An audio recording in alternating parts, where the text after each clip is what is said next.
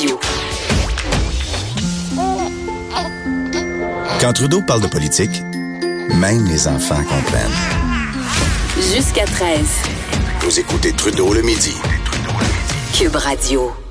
Je fais un certain lien là par rapport à la Gaspésie, ce que je vous disais. Lorsque vous vous rendez en Gaspésie, il y a certains endroits des communautés autochtones.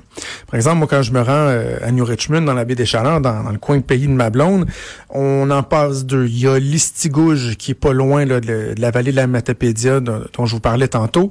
Il y a Gisgap et Gag, qui est entre Maria et New Richmond. Deux petites communautés autochtones. Et quand vous êtes sur la 132 puis vous passez là, vous clignez des yeux, vous risquez de le manquer. Là. Vous voyez une pancarte, vous ralentissez parce qu'ils ont leur propre service de police qui n'ont aucune tolérance aux excès de vitesse parce que c'est une source de revenus très importante pour la communauté. Fait que là, vous barrez ça à 50, là, ben tête. Et bon, vous passez au travers le village, il y a quelques commerces, 2-3 bingos, puis vous sortez, vous repassez sa pédale, vous accélérez. Et ce qui frappe, quand on va là, c'est à quel point on a l'impression que ces communautés-là sont en quelque sorte isolées. Ils se mélangent pas beaucoup aux gens. Il fut une époque où, et là je parle de la Gaspésie, mais je sais que la réalité, elle est la même à bien des endroits. Ils se mélangeaient pas beaucoup aux gens. Bon, des relations tendues dans les débits de boissons, par exemple, dans des bars. C'était pas évident. Une certaine misère humaine, les conditions qui sont pas toujours évidentes. Et on parle... pas assez, mais on en parle de manière ponctuelle des problèmes sociaux de nos communautés autochtones. Les taux d'alcoolisme, violence conjugale, analphabétisme, toxicomanie, suicide, j'en passe. C'est vraiment pas évident. Je l'ai peut-être déjà raconté à ce micro-ci, mais à l'époque où j'étais en politique, avec la ministre qui était responsable des dossiers d'habitation, on avait tenu un sommet à Kuujjuaq sur justement la réalité des peuples inuits, autochtones. Et c'était à briser le cœur. Des difficultés épouvantables, la violence. J'ai déjà raconté cette histoire-là, mais c'est une des affaires qui m'a le plus marqué dans mes 6, 7, 8 ans, je ne sais plus trop en politique. Une jeune fille qui, autour de la table, alors qu'il y avait plusieurs grands chefs, des ministres, le premier ministre, tout le monde, c'est une grande table ronde. Une jeune fille qui devait avoir 10, 12 maximum. Jolie, toute délicate, qui était venue raconter qu'elle, c'était tellement le bordel dans leur petite maison, leur petite habitation, parce qu'ils sont ça, c'est un des problèmes, mais ils sont beaucoup trop à vivre là-dedans. T'as les parents, les enfants, les grands-parents, les oncles, les tantes, puis à un moment donné, la pression au monde, puis ça finit par péter. Et elle disait que ces conditions de vie étaient tellement épouvantables qu'il n'était pas rare pour elle de préférer aller à l'extérieur dans la cour, dormir dans la niche du chien, plutôt que de subir ce qu'on lui faisait subir à l'intérieur. Tu sais, ça brise un cœur en 1000 morceaux. Là. Fait que, tu sais, moi, je suis sensible à ça, à la prise de conscience collective qui tarde à se faire au Québec sur l'importance de mieux outiller, d'appuyer, de mieux encadrer les communautés autochtones. Cela étant dit, je vais encore paraphraser le célèbre Jerry Maguire. Toujours drôle d'y aller dans des exemples boiteux comme ça, mais en tout cas, Jerry Maguire qui disait à Cuba Gooding Jr., mon client, help you, help me to help you. Tu sais, aide-moi à t'aider. Si les communautés autochtones, et je doute pas là, du désir de citoyens, de membres des communautés, qui reflètent pas nécessairement des fois l'opinion et leur façon de voir les choses que leurs dirigeants grassement payés pour pas faire grand-chose et rendre aucun compte. Je doute pas que ces gens-là disent « on aimerait ça avoir davantage d'aide, mais peut-être aimerait-il être davantage intégré. » Et c'est là où je veux en venir, c'est que les communautés autochtones voudraient qu'on les aide davantage, qu'on soit davantage conscient de leurs problématiques, mais à tellement d'égards demeure en marge de la société québécoise. Et là, ici, c'est pas une question de coloniser ou de forcer des changements culturels.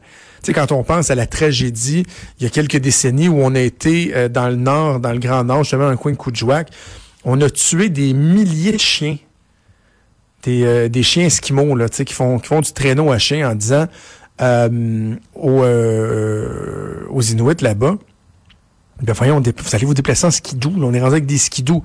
Donc on va tuer vos chiens, on va donner une coupe de canisses à gaz, puis vous vous déplacerez en skidoo. Ça crée des séquelles qui sont encore perceptibles à ce jour. Là. T'sais, l'attachement qu'il y avait envers les chiens, c'est un mode de vie et tout. Donc, tu sais, c'est pas ça que je suis en train de dire, il faut faire attention. Mais quand on parle d'intégration, dans les choses très, très simples, là, l'impôt... des tarifs d'électricité, des trucs de même, les taxes. Est-ce que vous pensez que ça aide le Québécois moyen, appelons-le comme ça, même si je déteste ça, à se lever le matin en se disant, qu'est-ce qu'on fait là pour les communautés autochtones? Et la raison pour laquelle je vous parle de ça, puis la semaine dernière, j'ai pas eu le temps d'en parler, bien évidemment, on était tellement affecté par l'histoire de la DPJ à Granby, la jeune fille qui a perdu la vie. Mais c'est qu'il y a un article, assez anodin qui a été publié dans le journal qui nous apprenait qu'il y a 40% des foyers résidentiels des communautés autochtones au Québec qui n'ont pas le fameux compteur intelligent d'Hydro-Québec. On disait, OK, ça veut dire quoi? Ben, c'est parce qu'au Québec, là, il n'y a pas si longtemps que ça, il y a pratiquement eu un psychodrame des compteurs intelligents. Il y a du monde qui se sont attachés après leur... J'exagère, mais je suis même pas sûr. Qui se sont pratiquement attachés après leur compteur traditionnel, le petit disque qui tournait, en disant « Moi, vous viendrez pas mettre un compteur intelligent chez nous, c'est pas vrai, tu sais, Big Brother, puis les ondes électriques, puis ça va-tu nous donner le cancer? » C'est un peu n'importe quoi. Mais Hydro-Québec a dit « Non, vous comprenez pas, là, il y a un virage, on installe des compteurs intelligents, on donne une période de transition. Au début, il y avait une adhésion volontaire. » Et si vous refusez, ben on vous coupe l'électricité. Je me souviens d'Amir Kadir qui avait fait une sortie avec des gens qui s'étaient fait couper l'électricité. Hydro a dit, parfait, t'en veux pas? Ben, c'est ça. Faisant en sorte qu'aujourd'hui, il y a 98% des foyers québécois, c'est 3,9 millions de compteurs intelligents qui ont été installés au Québec. 98% d'un bord, 40% de l'autre. Puis même 40%, là, il y a 13 communautés autochtones qui n'ont même pas 30% des compteurs qui ont été installés. Là. 30% des demeures dans lesquelles on a installé des compteurs intelligents. Fait que, c'est un fait qui est anodin, mais qui démontre cette difficulté-là qu'on a d'aborder certains enjeux avec les communautés autochtones. Là, les dirigeants d'Hydro-Québec disent « Ouais, mais tu sais, faut faire très, très, très attention.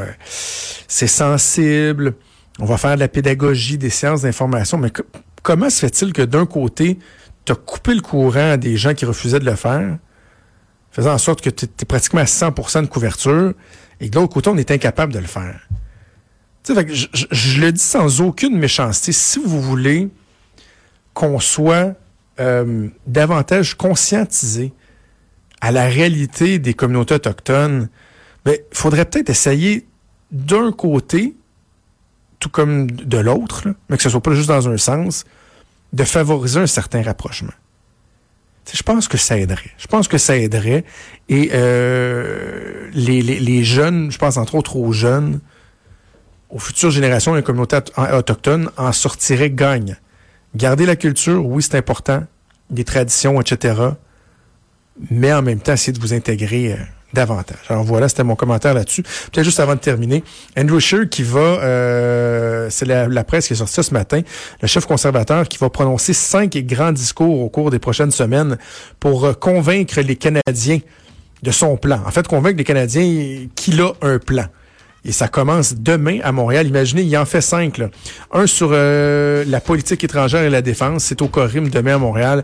Ensuite, l'économie et les finances publiques, l'immigration, la Confédération des relations intergouvernementales. Il reviendra pour son dernier discours sur l'environnement au Québec encore. Donc, un exercice fort important d'Andrew Scheer. C'est important qu'il le fasse à ce stade-ci, parce qu'ils se sont démarqués en étant capables de critiquer le gouvernement libéral de Justin Trudeau. Mais là, à un moment donné, il va peut-être falloir qu'eux disent aussi comment ils voient les choses et qu'est-ce qu'ils entendent faire. Alors bref, ça va être intéressant à suivre. C'est déjà tout pour nous. C'est Antoine Robitaille qui s'en vient avec La Haut sur la colline. Là, je vous dirais que c'est comme le part 3 là, aujourd'hui. Il y avait Marois Risky ce matin. J'ai eu Gaétan Barrette. Et là, c'est le chef libéral, Pierre Arcand, qui va être avec Antoine pour répondre à ses questions. Je vous souhaite une excellente journée. On se donne rendez-vous demain à midi. Ciao!